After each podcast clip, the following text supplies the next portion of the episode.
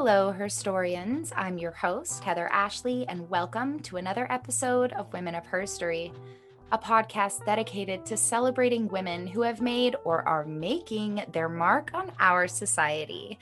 Today, I have with me licensed mental health counselor and author of Codependent Discovery Recovery 2.0, Mary Joy. Thank you so much for joining us today, Mary. Thank you, Heather. I appreciate being here, sharing with you. I'm I'm so excited. You know, we had such a good warm-up chat. I'm so I'm so yes. ready for everyone to join in in our conversation here. yes, riffing as you put it. I love it, riffing. so I think that you can tell your story best. Can you share with us where you started and how you've become the woman that you are today? That is a that is a loaded question and i will do my best to answer it succinctly. I started uh, growing up on a beach. I'll just put it this way my childhood was a lot like bud on flipper. If anyone ever seen an old episode of flipper i grew up on the gulf coast of florida and there was no age limit to boating so we had a little beater boat and i would drive around all day and I just grew up on the Gulf Coast near a fishing mm. village. My dad was the only doctor for miles. Then he became a psychiatrist. Then to fast forward, I loved theater because my mom would take me out of school and take me to theater. So I became a theater major, which is a lot about human behavior, about observation and portrayal of human behavior.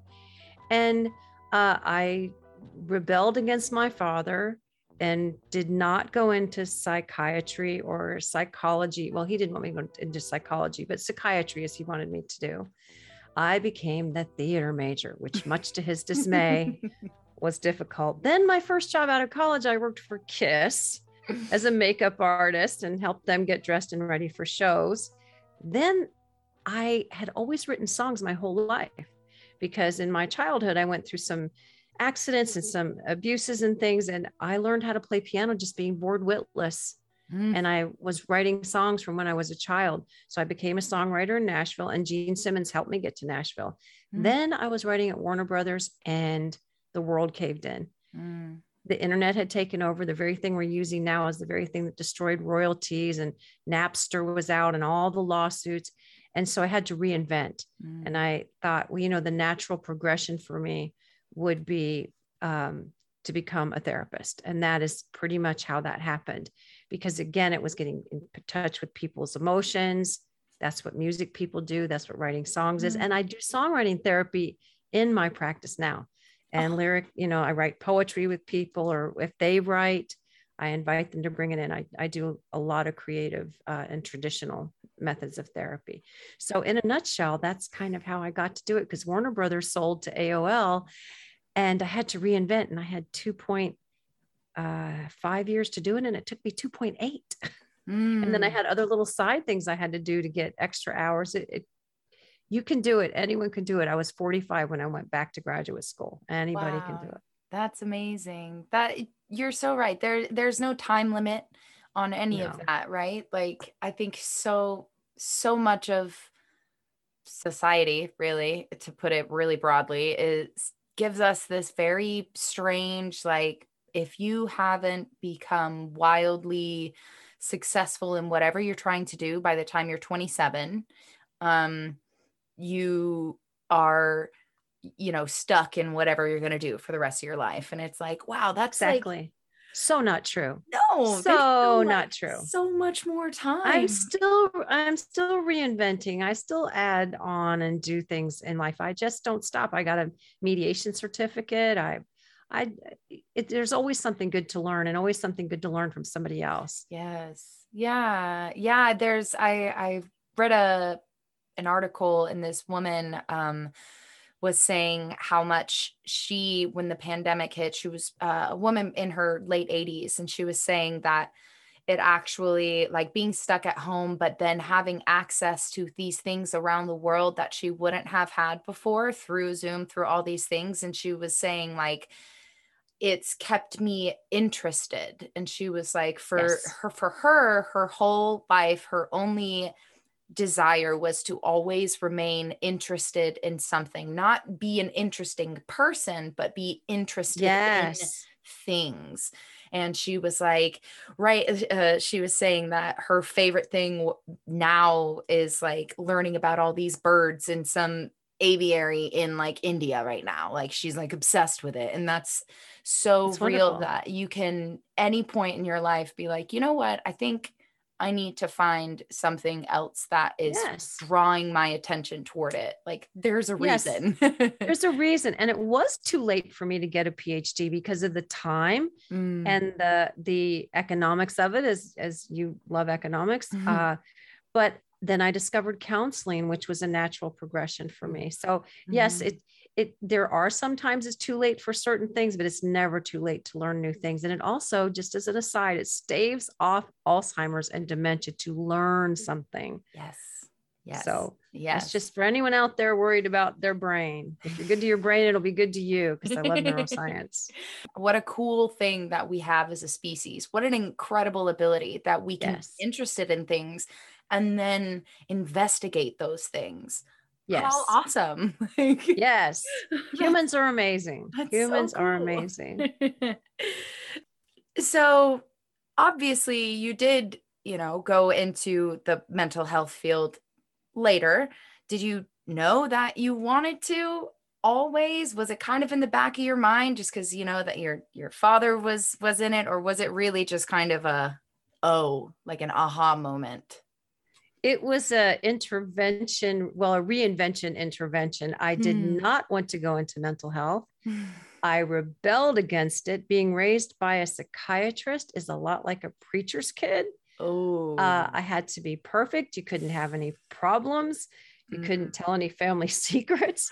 And i'll tell you having gone on psychiatry conventions and made the american psychiatric association not sue me but having been in places far and wide with 40 and 50 psychiatrists in the same room it's an eye opener because when they are just themselves en masse like that i rebelled against it because i was looking at it mm. through a, a teenager's you know a teenager's rebellious um, set of lenses that said the beautiful thing because i was raised like Bud on flipper my dad when i said dad i want to take scuba lessons and when he says, "Who's going to pay for them?" and I and I say, "Well, you are my dear old dad." I mean, they were only sixty dollars back then. Oh my goodness, I was fourteen. Yeah. I was a child. and he said, "I won't pay for anything that kills you." So I had to work in his office, filing and doing reception work mm. and art therapy because I was an artsy kid and uh, I helped him in his practice. I drove him sometimes. I go, go, on house calls. I did not see such good things. So mm. no, I, that's why I rebelled mainly mm. because of the mm. house calls and the things that I saw. Yeah. It was it was traumatic, but uh, that all led me full circle because when I started realizing that I love the creative arts, I don't see anything dissimilar to it now. Mm. So no, mm. I rebelled, and my father actually disowned me it part through when I was a theater major, probably about three years into my my studies as a mm-hmm. theater major at the University of Florida. So I I put myself through school as a stagehand, and that is how I got the job on the Kiss tour. I mm. put myself through school as a stagehand. Their manager noticed me, so I went from a stagehand, which was like being a therapist, but no, I didn't want to but it was natural when I did have to reinvent. I said, well, if it's if I'm 45 and I have to go back to school, it has to be something I know something about. Mm. And I I it was either law or therapy and lawyers not all lawyers fight for a living, but I'm not a fighter. Mm-hmm. I am a solution focused person. So mm. I chose, I took the LSAT, but I chose to go to mental health counseling because it was just a more natural thing for me. And I was always helping people anyway. Mm. kind of I was kind of born that way. So I always said I went pretty much went to law school in six weeks down here in Florida, but I love being a a mediator. It helps people find common ground and collaborate. Mm. They they call it collaborative law. They like mental health counselors where I am to do that. So I I added that to um, I, I, call it adding to your personal value, not mm. not financially, but to your personal value, right. uh, to just kind of expand on what you already know. And they invited mental health counselors to do that uh, where I am. So it's nice because people really do need yeah. a good perspective in a very emotional time in their life. No divorce is a good one. So, mm, mm-hmm. and, you know, taking care of children. So I enjoy doing that too, but I mostly do counseling almost Yeah. exclusively. So. Yeah. Well, I mean that you know that that makes sense when emotions are so heightened in in situations like a divorce and there's kids involved. It's hard to see someone else's perspective when you're in it, when you're part of it. You can't understand why this person would ever do this thing and it's like, well, Yes. like take a step back, let's look at it. Look at Yes. how And a mediator comes in like like uh, a, a neutral party and Mhm. helps people find what they can agree on. Mm, And um, it's it's a lovely process. mm. It is. I love that. Well, why don't you tell us about your book? My book is about codependency. And people say, well, I'm not even sure what codependency is. So I'm going to put it in one sentence and then give you some symptoms. What codependency, first I'll start with what it's not. Codependency is not a formal diagnosable disorder from any diagnostic manual. Mm. And I say it's not that because codependents are the kind of people that say, I don't need help. I'm fine. Mm. I can I can do anything for anyone. Well, I had to learn the hard way that you can't. I am a recovered codependent uh, and a pretty severe one, and I still battle that every day because it's like an addiction. You know, you get dopamine from helping people, and you've got to be really really careful. Like Mm. as a performer, you're giving. They call it giving a performance, and you are pouring your heart out on a stage, Yeah. and then you're leaving, and then the, you've just poured your heart out, and then you Yeah. come back and go, "Where's all the people?" Yeah. you know, I used to, to I used to ask Gene Simmons that and other people too that perform. I said, how do you leave a, an arena full of 80,000 people and then go to an empty hotel room? It's, it's, you know, it's very strange. Yeah. But um, the book is about codependency, which means you lose yourself taking care of others. So Mm. now that you know what is not, that's what it is.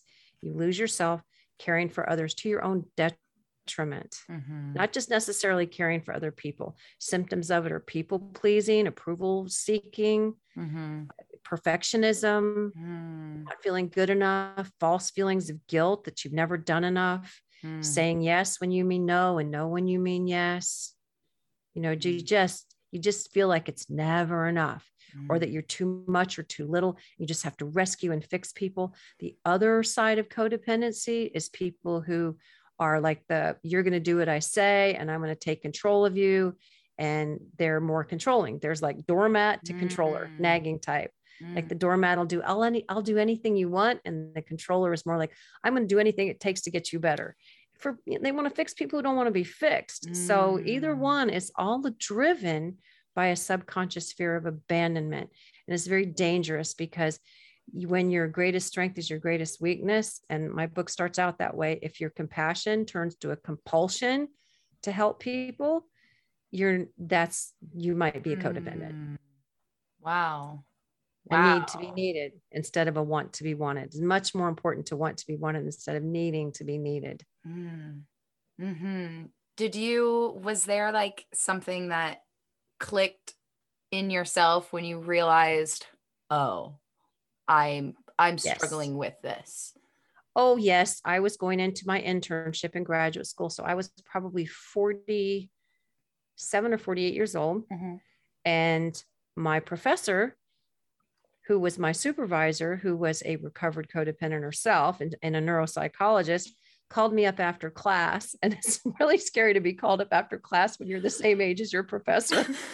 or maybe I might have been older, I don't know, but about the same age. And she said, My job is not to worry about you counseling. My job is to worry about you being so codependent. She said, You're so codependent, they're going to eat you alive in your internship. Because my internship was in a drug and alcohol rehab, and I was not in recovery myself. So they Mm. did. And my answer to her was, No, I'm not. I'm just being nice. And she said, No, you're codependent. You have no boundaries. They're good that. And she was very, very right. I made a lot of mistakes within that context. And that's what you're in internships to learn. Sure. So I had to learn to self care and to uh, take some hits from other counselors and go, Yeah, yep, yeah, I did it again. I got sucked in. There's Mm. empathy and sympathy. And they would push on my sympathy buttons and Mm. empathy would kick in because codependents have an over empathic sense. Mm. And uh, I learned, I learned. I'm still learning. I'm a work in progress. It still happens. Mm, mm. And it's it sucks because it's like yeah when you that's what an amazing strength to have to want to help people but then when it becomes like you said this compulsion this idea that like i have to do it i have to do it i have to do it am i doing yes. enough am i helping these people enough are they getting everything they need to get and then right. you're, you're just going a million miles a minute and then you're not taking the time to like assess yourself and saying like am yeah. i good? Am i good today? Right. Like, yeah you take on their problems and and you try to fix them even when they don't want them to be fixed. The thing they ingrain in us it is so difficult and to any listener who has trouble with giving unsolicited advice because that is one of the symptoms too. Mm. and we all do it and we all want to do it but for three years of graduate school we were taught you can't give advice, you can't give advice, you can't give advice. And it's really hard not to give advice. And I just gave it to people. Do you see how hard it is not to give advice? I just gave advice to people who give advice. That's how hard it is. But I just did it. But uh, because number one, you could be wrong. And number right. two, it could be wrong for them. Mm. And number three, don't we all learn from our mistakes? We don't learn from the good stuff. Sometimes mm-hmm. you have to allow people to make the mistakes they have to make to come back and revisit it with no judgment and you just explore options and say here's your options here's what's likely to happen with yeah. these options but the decision is ultimately yours and to be supportive instead of directive because mm. directive is more like a life coach and i do life coaching too but right. but counseling is more about um, being supportive of people making yeah. their own decisions and listening to them and help them to listen to themselves that's right. the key mm-hmm. that's interesting i hadn't thought about the um you know the unsolicited advice being a symptom of it but that totally makes sense. And it's something where yeah everybody's different. So what worked for you unless you like unless someone's asking for your advice and then you put in the like this is what worked for me it might not work for you but this is what i did and this yes. is what happened. Yes. If you're doing it that way i feel like correct me if i'm wrong but that's better than just being like, well, yes, you should do this because this. Like, yes, exactly. And that's what that's what makes my book a really self-help experience because at the end of every chapter, uh, it's a good time to to mention this because it is it is the core of of healing individually because it's not a one size fits all healing as you just heard there's a spectrum so how could there be one method to heal doormats to controllers to everything in between because people vacillate between those roles. Uh, at the end of each chapter is a life list, a bullet point, very simple life list, the left column and a right column that the reader's writing about what they don't want in their life and what they do. So when the book is over, they're only left with what's right and they mm. discard ceremoniously discard it the left side of the negative list of things they don't want. So they have written their own self-help book that they can just keep in a little notebook or whatever they choose to do it with and they're they're going to walk away. Because most self-help books you don't get a lot of takeaways. They're taking away their own words not mine theirs. Right. So it's it, that's what makes it a little different. There's neuroscience in it and meditations. I do still write meditation music, and uh, mm. there's there'll be YouTube meditations with it that people can access after they read the book.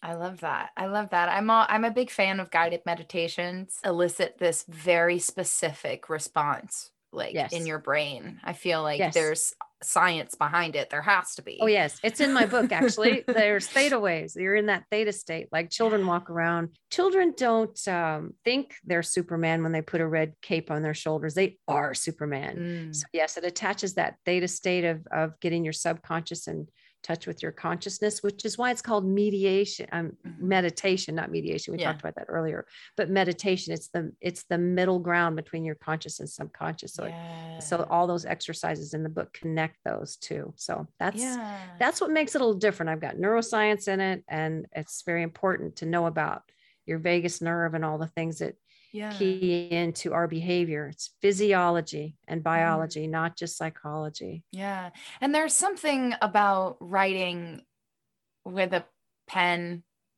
you know, there's, or pencil, whatever, crayon, doesn't matter. Yes. Like something about, I've, I've said it a few times before, but I will never not say it. There's something about actually getting the words out of your brain, not typing them, but literally picking up a pen and writing it down because then you can see it and it's a tangible thing. It's no Yes. longer this thought that's just continuously bouncing around in your head. And once it's there, once you can look at it, then you can really like assess it in a much Yes. more um, productive manner. Because otherwise, it's yes. you're never going to actually address it because it's not real when it's quote unquote not real when it's Right. still in your head but as soon as you have to look at it you can be like i really don't want toxic people in my life anymore that are going to manipulate me like what can i do to actually make this a thing it is magic when you put your pen or pencil on paper because it slows your brain down and it, and it sets it forth to achieve it. There's all kinds of neuroscience behind that. It's actually in the book, so I won't bore you with a Mm. neuroscience lecture, but all the brain waves and why this stuff I gave a lot of empirical evidence on love why this is tried and true. It's not just some touchy feely opinion. I really researched as best I could because it's not a disorder. It's hard to find research. right And in one of the researchers I found, they call codependency pathological altruism, which was very scary to hear because Ooh. you, you're so altruistic and believe the best and the worst of people. It's like I said, I would have picked up Ted Bundy. He would hitchhike with a Mhm. cast on his arm in a college campus holding books. yeah A compassionate person, which most of his victims were. Mhm. Do you see how this this could actually, I think, be a better um, way of uh, addressing it as a you know as a disorder. Right. But truthfully they can't how can you make kindness and compassion a disorder? You kind of just can't. Right. But people that live with it can feel disordered and they usually are living with someone who is disordered. So Mm. i addressed all that in this in this you book. know and it makes sense that it if there is so there's already the completely lacking in empathy right? So there are that is that is a disorder. That is a whole yes. and there are many different levels to it many right? disorders. So it only makes sense that the opposite side of the spectrum there is actual like issues there. Like it only Yes. makes sense that if there's one extreme there's one on the opposite side as well. There's no way to say that there isn't because then you're just lying to yourself yes and we see these people become enmeshed in relationships easily because one has too much empathy and one has little so i even put a 20 there's a, in in the book Mm. there is a graph uh, on on the con uh, the contrast and comparisons of narcissist to codependence Mhm. it's it's in there and it's not necessarily narcissistic but anybody he's just a selfish person and why they attract one another Mm. but they're both driven by a subconscious fear of abandonment is what makes that trauma bond Mhm. so strong so that's Yeah. my book really covers a lot of that wow and all the ramifications of it and it even has a quick fix chapter for when you think you're going to relapse because it is a lot Mm. like addiction yeah yeah and i you know that may, if- as far as like the relationships and why these people attract one another it's like you know the person who's pathologically empathetic and Yes. altruistic is going to say see someone who is lacking in that and say i can fix them i can fix them and then I the person can, who lacks in the empathy is looking at this other person wanting either I feel like either wanting what they have or seeing someone they can manipulate. You know, Yes. it's it's very much so they have what the other needs and that's such a parasitic relationship. Yeah, toxic just it- it is literally toxic adrenaline cortisol you name a bad chemical and it is toxic yeah. and codependents actually do uh, get compassion fatigue and some of them even pass away before uh, the person there yeah, yeah Yeah. they pass away earlier than some people so Yeah. very important subject Yeah, yeah. life or death okay. what what is it that you hope that people are going to take away from reading your book? The most important thing that I want them to know, because most codependents are very resistant, including me when I said, No, I'm not, I'm just nice. I'm not codependent. the resistance is there. And uh, Carl Jung, one of my favorite pioneers of psychiatry, said, What you resist persists, meaning it just, it won't leave you alone. So if you're giving till you give out and burning till you burn out, the takeaway I want people to get from this is you can still keep giving and living well. I'll repeat it. You can still keep giving and living well. You Mm, just ha- cannot have your compassion be a compulsion. mm, And I want them to know this is not about changing their loving, kind personality. It's about giving from a place of wholeness and wellness instead of fear Mm. and a need to be needed again. Mm. This isn't about changing their personality, it's about teaching them how to give and live well themselves, how to Mhm. be aware and self care so they can better care for others. If I did not take care of myself as a therapist, I could not care for anybody that walks in my door. I could Mm. not do it. I've Mm. tried it, didn't work, got some Mhm. help. Asking for help is very hard for codependents. So if you're resistant about this idea, just be open to it and uh, don't close your heart to yourself because it, you'll feel selfish at some point in recovery. And I always tell people that's the pivot point in recovery. The moment you think you're selfish or you're narcissistic, you have tipped that scale Mm. because you have to go from one extreme to the other to find balance. And that's what I want people to take away that this isn't Mm. about changing them, it's about giving them a better life. Mm, mhm, mhm. and and being able to notice when you need that self-care you know it's like talking about uh going back to performing right so you give so much of yourself in a in a live perform in any performance but let's say like a live performance and Yes. everybody hopefully i mean not everybody does but ev- everyone needs to have their own way to come out of that come down from that because it is a high it is so Yes. there is so much that like i'm i'm someone who i i'll be so full of like adrenaline after a show Yes. that i need to like i need to go do something to let that out otherwise i'm Yes. not going to sleep and it doesn't matter how many times i've done that show i still i know that for myself that's what i need in order to like slowly come back to reality really Yes. And it's a good point you bring up because many times in my journey in the entertainment industry, I would hear how narcissistic people were in the entertainment business. I said, Are you kidding? They are a bunch of insecure people who probably didn't get enough attention, uh-huh who want to give, give, give, and share, share, share. It's the only business I know of where people just give so much. We do benefit performances, we do things for free. Are there a few narcissists? Of course there are. Do people become that way because they believe their own press?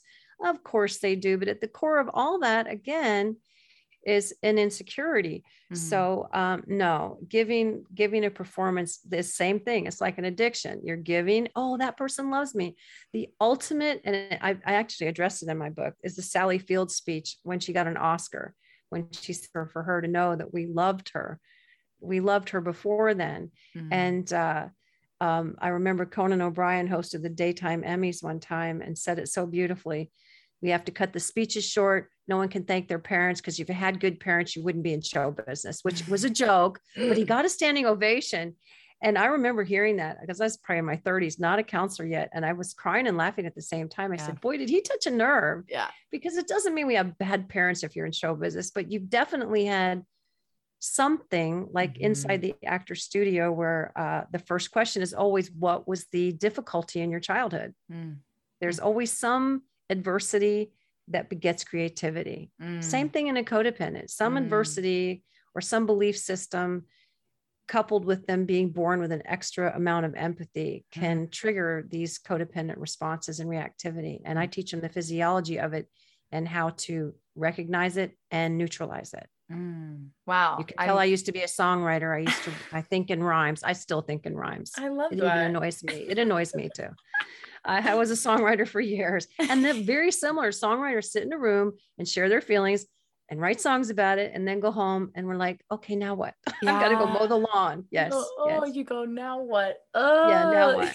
Exactly. now what? Yeah, and yeah, like some people, it's like uh, when people uh, get upset when actors don't come to the stage door, or when they're not particularly nice to someone who interrupts their dinner with their family. Yes, Like they don't owe you anything else other than they're what they exhausted. yeah like leave them alone let Yes. people have their own way of of coping of self-care Yes. and and it you can only give so much of yourself before it then turns into this thing where you're like oh well everybody expects me to do all these things so i'm just gonna i guess i'm gonna do them all now Yes, and it's debilitating, and I, Mhm. I, you know, it is. So, hopefully the takeaway is that you still can be you without having to give to you give out mm.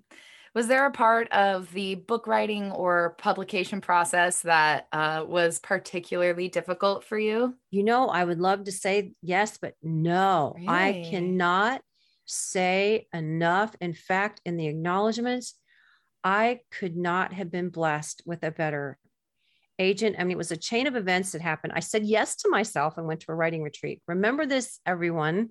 If you have a dream, say yes to yourself. I went to a writing retreat with a friend.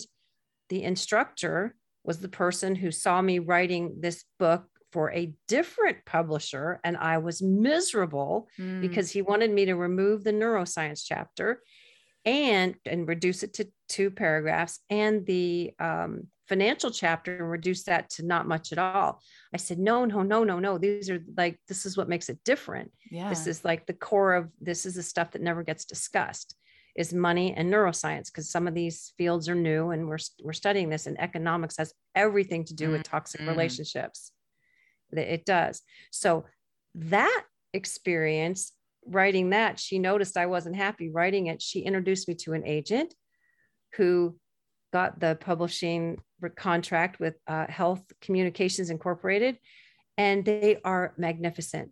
Mm. The editor, unlike the other editor who rewrote everything, the editor I worked with, Camilla, she was amazing. Christine's amazing. The whole the whole team's amazing. There, I can't say there was anything difficult. Oh, nothing. It was it was magical but i did break the contract with the first publisher so that was the only difficult thing because it's scary. I didn't have a publishing contract when i broke that. I know everybody's you know you hear all these uh, urban myths like don't don't quit a job until you have one. It was so untrue to myself to let that book come out because in that original contract it said i'm the sole author at that point i had not been it was like barbie had interviewed a therapist and was just talking about how codependency was really, really, really like rough, you know, mm. that's not what it has. It's not the point of it. This is like really rough and you, but here's some good ways to fix it. I mean, right. I have humorous moments in it, mm-hmm. but uh, it, you know, I said, you know, like I said, I had to give my family secrets to the state of Texas. I'm glad it was a big state because we had a lot of secrets, but you know, I didn't make it not humorous, but on the same token, I did break that contract without ever even mm. imagining I would get another one.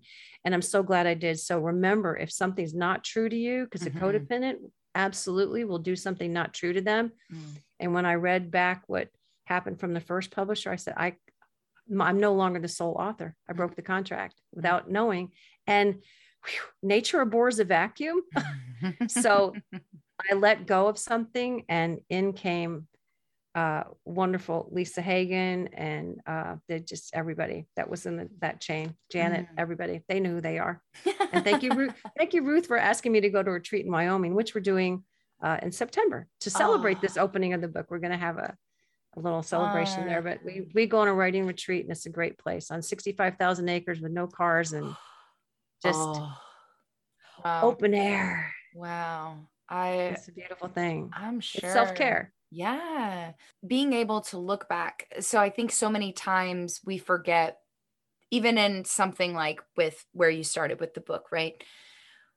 And then getting to where you are with the book now, right? So I think so many times we forget all the things that happened to get there. And sometimes yes. you can be hypercritical or you can be stressed out about this that and the third and then if you like slow down and look at you know what this could have been a very different thing. It wouldn't have yes. been what I wanted. It wouldn't have been everything that it is. And like, look how far it's gone. And like, that just shows how much you've come to being aware of yourself and your tendencies to be able yes. to leave that without. Yes, it was difficult. you know, it was difficult. Like, and, but I, uh, but I had like round of applause because wow, like what amazing I, yeah, progress. I I thank you, but I'll tell you, uh, people were shocked when I did that because I didn't have another book deal, mm-hmm. and I said, "Well, you know that book I've written, I read it too." And I didn't just write it, I read it, and I can't. I have to be true to me. So mm-hmm. I'm very, I'm very thankful that that mm-hmm. contract was broken without any fanfare or any difficulty because it was meant to be. He's also Mm. a nice person that Mhm. that did that for me because there was agreement about it. But yeah, this is a truer version. So yeah, Janet Hubbard helped me Mm. put this in perspective. And just because Ruth Boggs asked me to go to Ready Retreat in Wyoming, who knows? I love that. I love that. That's so cool. What You a say yeah, you got to say yes to you. Yeah, you do. You do. You absolutely do. Otherwise, nothing's gonna change. You're just uh the the whole idea of like the definition of insanity is doing the same thing over and over again, expecting different results. Like you can't Yes. expect anything that you're unhappy with to change No, just by like wishing it would change. no, you cannot.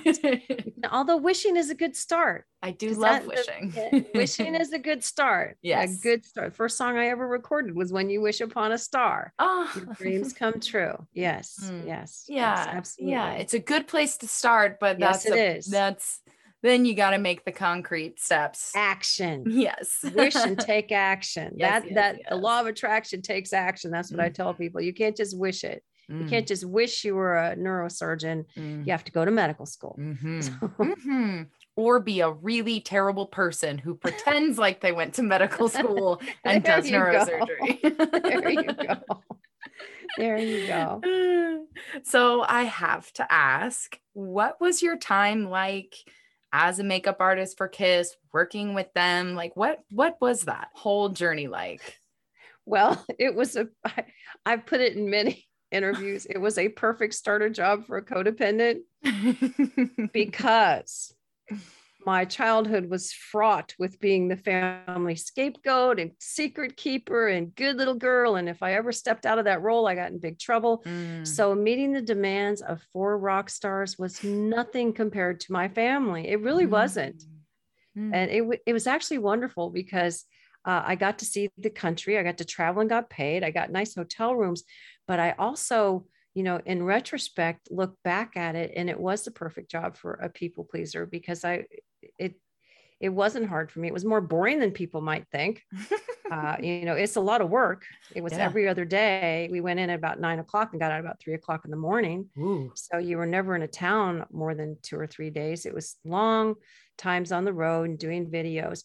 But I also uh, learned a lot about business. And I think the best part of the KISS tour that I could put in context of what we're talking about is my first day on the job. Gene Simmons' costume came in pieces from the, it, it was awful. It came in Oh. pieces. His armor, which is not really armor, it looks like armor, but it's oh, polyurethane. It's, it's a lot of stuff and he was angry as he should be but and he was transferring it on to me which i could take and i was already meditating. I'd been meditating since i was in my early 20s Mm, and this was in my mid 20s so I'd, I'd been into meditating for about two or three years so i kept my peace.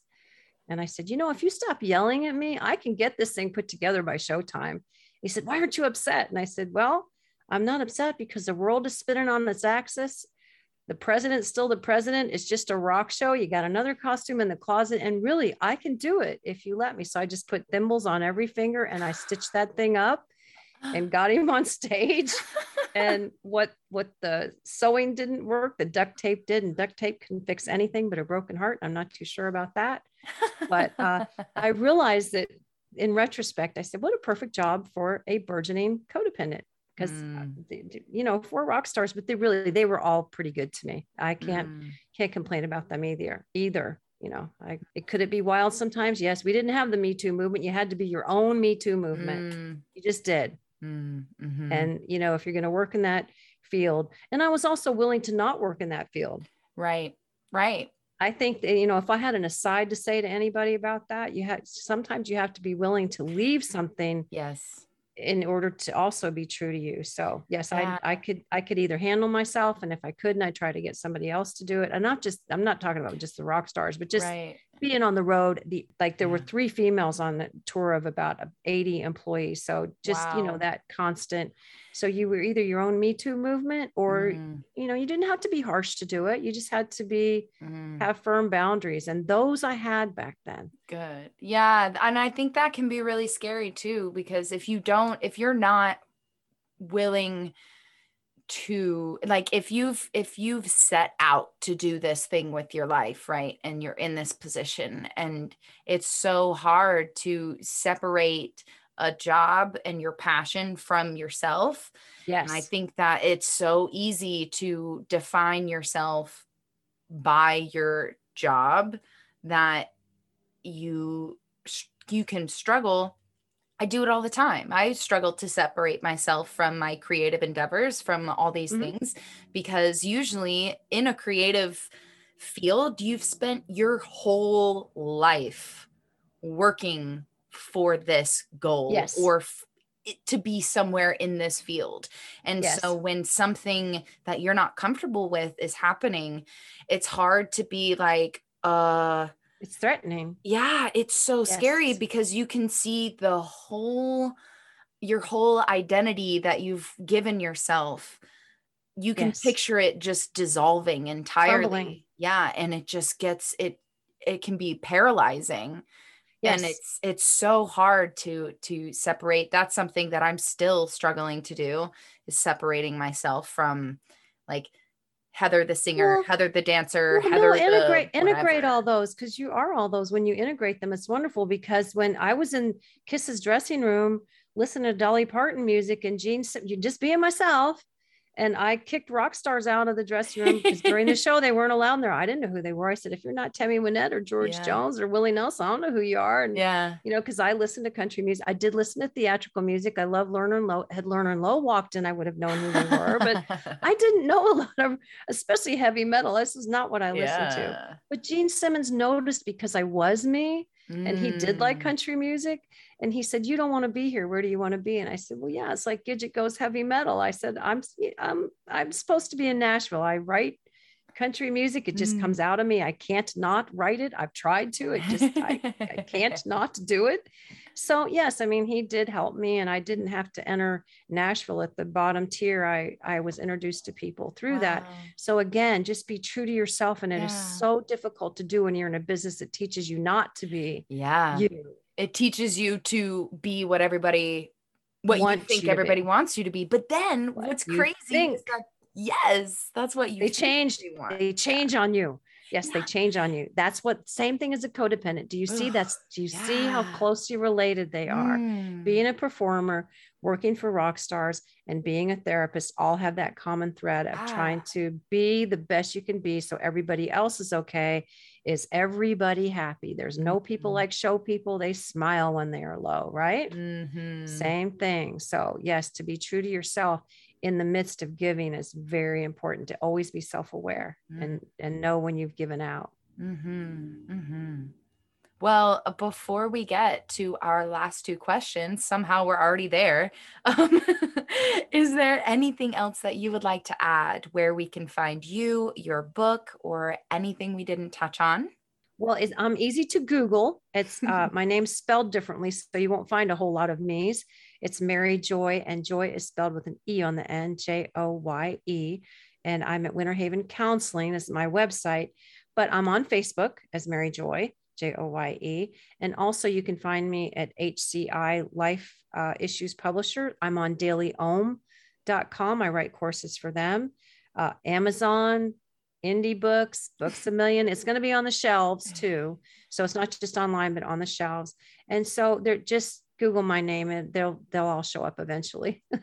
I love and I'm it. very happy about that and i yeah. do have a youtube channel like i said that i'm i'm just now building to put meditations in for this mm-hmm. i think that's such a great idea what a good resource like what a great especially if someone's like gone through the book or going through the book there's something comforting at least for me being able to put faces or noise or yes. voices to yes. the books that I'm reading or the books that I've read especially if it's like the the author or you know there's something that yes. connects you a little more to it you feel like it actually oh they did care enough when writing this book to then also add these other things and these more yes. like more in depth to continue the journey the journey yes. doesn't end at the end of the book it no you'll have support. Continues. you can get you as codependents do you can give the book away but you'll still have those meditations you can go visit. But oh, but no. it's probably preferable to keep it for yourself because you may put your there is space in them to put your own lists at the end. So it's up to each person but they will they'll kind of be you can just revisit them as needed and i'm going to mm-hmm. read the affirmations in there too. There is an audio book coming out. I have not cool. heard it yet on beacon books but um, that's it, it'll be found in a lot of places so Yay. i just hope everybody that needs it finds it yeah oh that's awesome i also i'm a big fan of indie books so that's a that's a great resource for anybody yes. who's never gone through them to get things before. Oh yeah, indie books is great. I love it. I love it. So many gems that you can find there and also like supporting smaller businesses, you know. Yes. Like, that's important. It's only yes. you know, like Yes, and there's not there's not a lot of um books about holistic healing for codependency. Very I I couldn't find any quite like this. Mm. I wrote it from a perspective of healing. This isn't my journey. Like I said, right. I put bits, bits and pieces of my journey in there because it's not a competition and everyone's different. But uh, mm. I would add that this started after my brother's passing. It mm-hmm. was a mm-hmm. very difficult time, his untimely passing.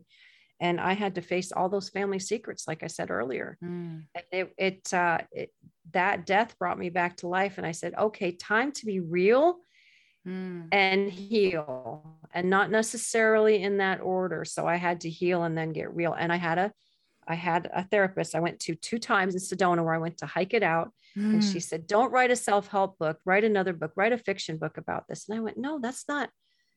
I tried it and it's like it's too gory it's too it's too no. Mm. so again i said no to someone else and yes to myself. Mm-hmm. and this began from a journal. I started on a tile floor in sedona recovering from dehydration from a long hike where i got lost. And i said oh.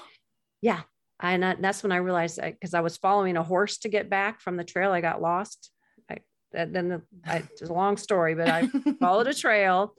The rider on the horse i said i'm lost. And she said follow the horse you know what and in that moment i had transformation and revelation. I said oh my goodness manure is what we make fertilizer from. Yeah. And i went up there to get rid of my grief. And here i'm finding total relief. Again rhymes again songwriter in me.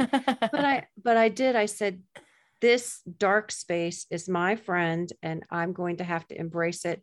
And i started writing a real journal. Mm that became the bones of everything I wrote after that. That I, mm. I said, this is this is important. These are no longer things that I do because I have to, must to, or was told to do. You just you you just have to be you. And I think the loving thing about this new generations coming up is they are learning to be themselves more often. Mm. I love this new concept of bringing your whole self to your work. Mm-hmm. I love it because mm-hmm. none of us mm-hmm. are islands. Now, as a therapist, of course, it's going to be one sided, mm-hmm. but it's all about relationship too. Mm. You know, I do refer people out that I don't think are are going to be helped by me. Yeah. I mean, I have no ego about you. Forego the ego and you help people that way. Yeah. Yeah. So, yeah. Yeah. Cause then, cause if you weren't, then you would be playing into the I can help them, I can help them, I can help everybody. Yes.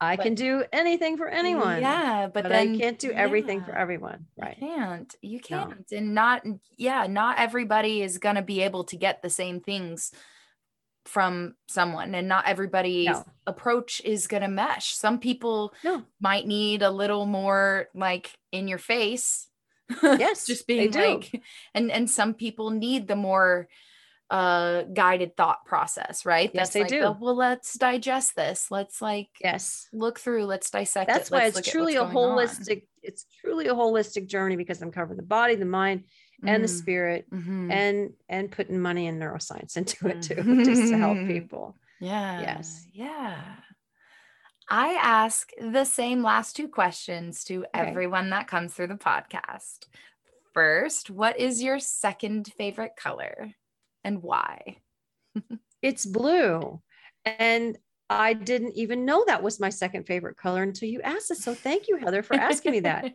because I do know my first favorite color is green. Mm. And why green and blue? I love green because the earth is carpeted in green grass and green leaves, and it's so soothing. Nature nurtures me. Mm. That is where I go to recharge in nature. And blue, I said, what's my second favorite color? uh, and I, the sky, because I, I have so much turquoise jewelry. It's almost embarrassing. I've been collecting it since I was a kid. I just love Navajo and uh, Zuni and Hopi jewelry. Mm. And I love mm. Sedona. That's where all those yeah uh, came from. They're beautiful craftsmen there and beautiful people. Just love spending time with them. And uh, it's because of the sky yeah i because it's the sky so one is the earth and one is the sky so you like that bright sky blue oh, that mm. yeah mm. and the turquoise blue and the ocean because i spent a lot of time in the ocean yeah. as a kid i mean i was a scuba diving addict so ah. how could blue not be my second favorite color. Uh, but green is where you're safer. You're on the ground. yeah, with blue, you're either in the ocean or in the sky. So pretty much, which is both are great, but you need to come back to green once in a while. Great question. Thank you. Yeah, that's one of my favorite questions. You are the James Lipton. You're the James Lipton of, of questioners. that's a great question. Thank you. When yes. like when's the last time you were asked what your favorite color is? And then have you ever been asked what your second favorite color is? No, like I love it. I loved that question. I said, I love that question. it's a great question. and last, what in your opinion is the best part of being a woman?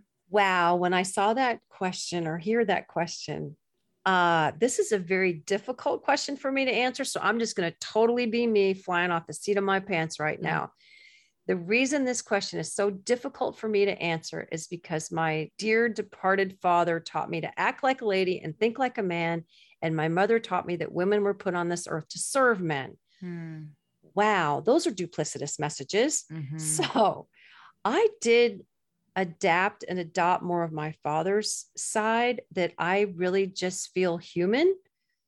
And that as a female, I may have something different to bring. I do believe the hunter gatherer thing is still alive and well, that women spend a fortune on handbags that gather and men spend a fortune on bass boats that hunt. But by and large, I really can, uh, I relate to both genders. The best part about being a woman is I can decide to relate to both genders and pick and choose the one I want to be in that moment. I can wear a blazer mm. one day and be real frilly at night. So being a woman, mm-hmm. I think you mm-hmm. just you're more um, able to uh, just totally be yourself. I, years and years ago, I just thought of this. I wrote a Clairol essay. I won. It was when I was a kid. They said, um, "What do you love? What do you? What makes you different as a woman? And I said, well, I could bait a hook at night and be at a gala ball in the evening. And I'm comfortable in mm. both avenues. I no longer fish, don't like to do that anymore. But um, yes, I think it's because I, you have choices. Men are really taught. Yeah. I think I, I, actually feel for men sometimes because they're taught that they have to, mm-hmm. they can't cry, they can't do this, they can't do that. And women are allowed to do these things. And, and mm. so I guess I guess just being a, a woman allows me to be to show more of my emotions without so much judgment as men might feel.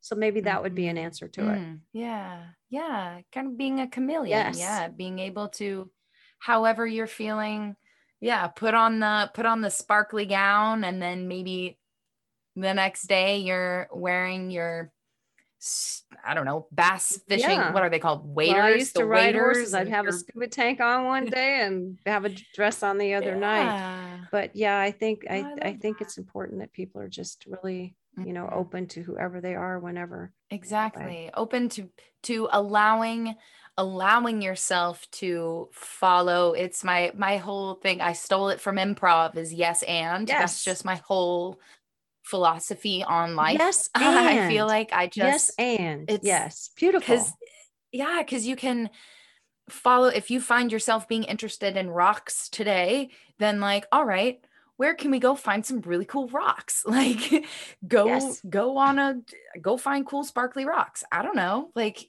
yes. But let yourself be interested in all these different things or you know, if you're feeling really sad, and you want yes. to be sad. Sometimes you just want to be sad, and that's okay. Like it's cathartic. On, yeah, put on the sad movie. Turn up it's the cathartic. the really sad song that makes you cry every yeah. time. Yes, and yourself, and be comfortable in that because that's human. That's so innately that. human. yes and yes and you brought up chameleon quickly in in the book i have a whole thing about being a chameleon because codependents are very good at being chameleons mm. And the only time a chameleon is vulnerable is when they're in the transition mm-hmm. when they're changed when they've jumped from a green grass to a brown rock it's only that when they're trans when they're doing that mm-hmm. transmutation or transformation so yeah the yes and so yes that that's beautiful i love that it's a perfect full circle way to bring this to some real good synchronicitous meaning is mm. that people need to go ahead and be whatever they are but it's okay to experiment and be what you're not so you mm. know it's a process of elimination which yes. is what the whole book's about the process of elimination what you don't want to be what you do want to be and sometimes you have to go down different paths just like an improv yeah. you get thrown you get thrown improv exercises that I send clients to improv for social anxiety. So yeah. I'm a real have a real heartfelt thing about improv. Yeah. Yes, you can be you, but sometimes you have to not be you to find out who you really is. Exactly. That makes sense. yes, and it's also like people already naturally do that with their um with the foods that they like, with the music that they listen to. That's yes. already a skill that we all have. We all know what our what our our top 10 favorite artists, you know, like you know what your taste is in that. You know what your yes. taste is in clothing, and you probably had to experiment to figure out this doesn't really work for me. I don't feel confident yes. in this. And so then that can, that's a skill we all have. It's just so scary to put it into past that surface level of, yes, I like chocolate.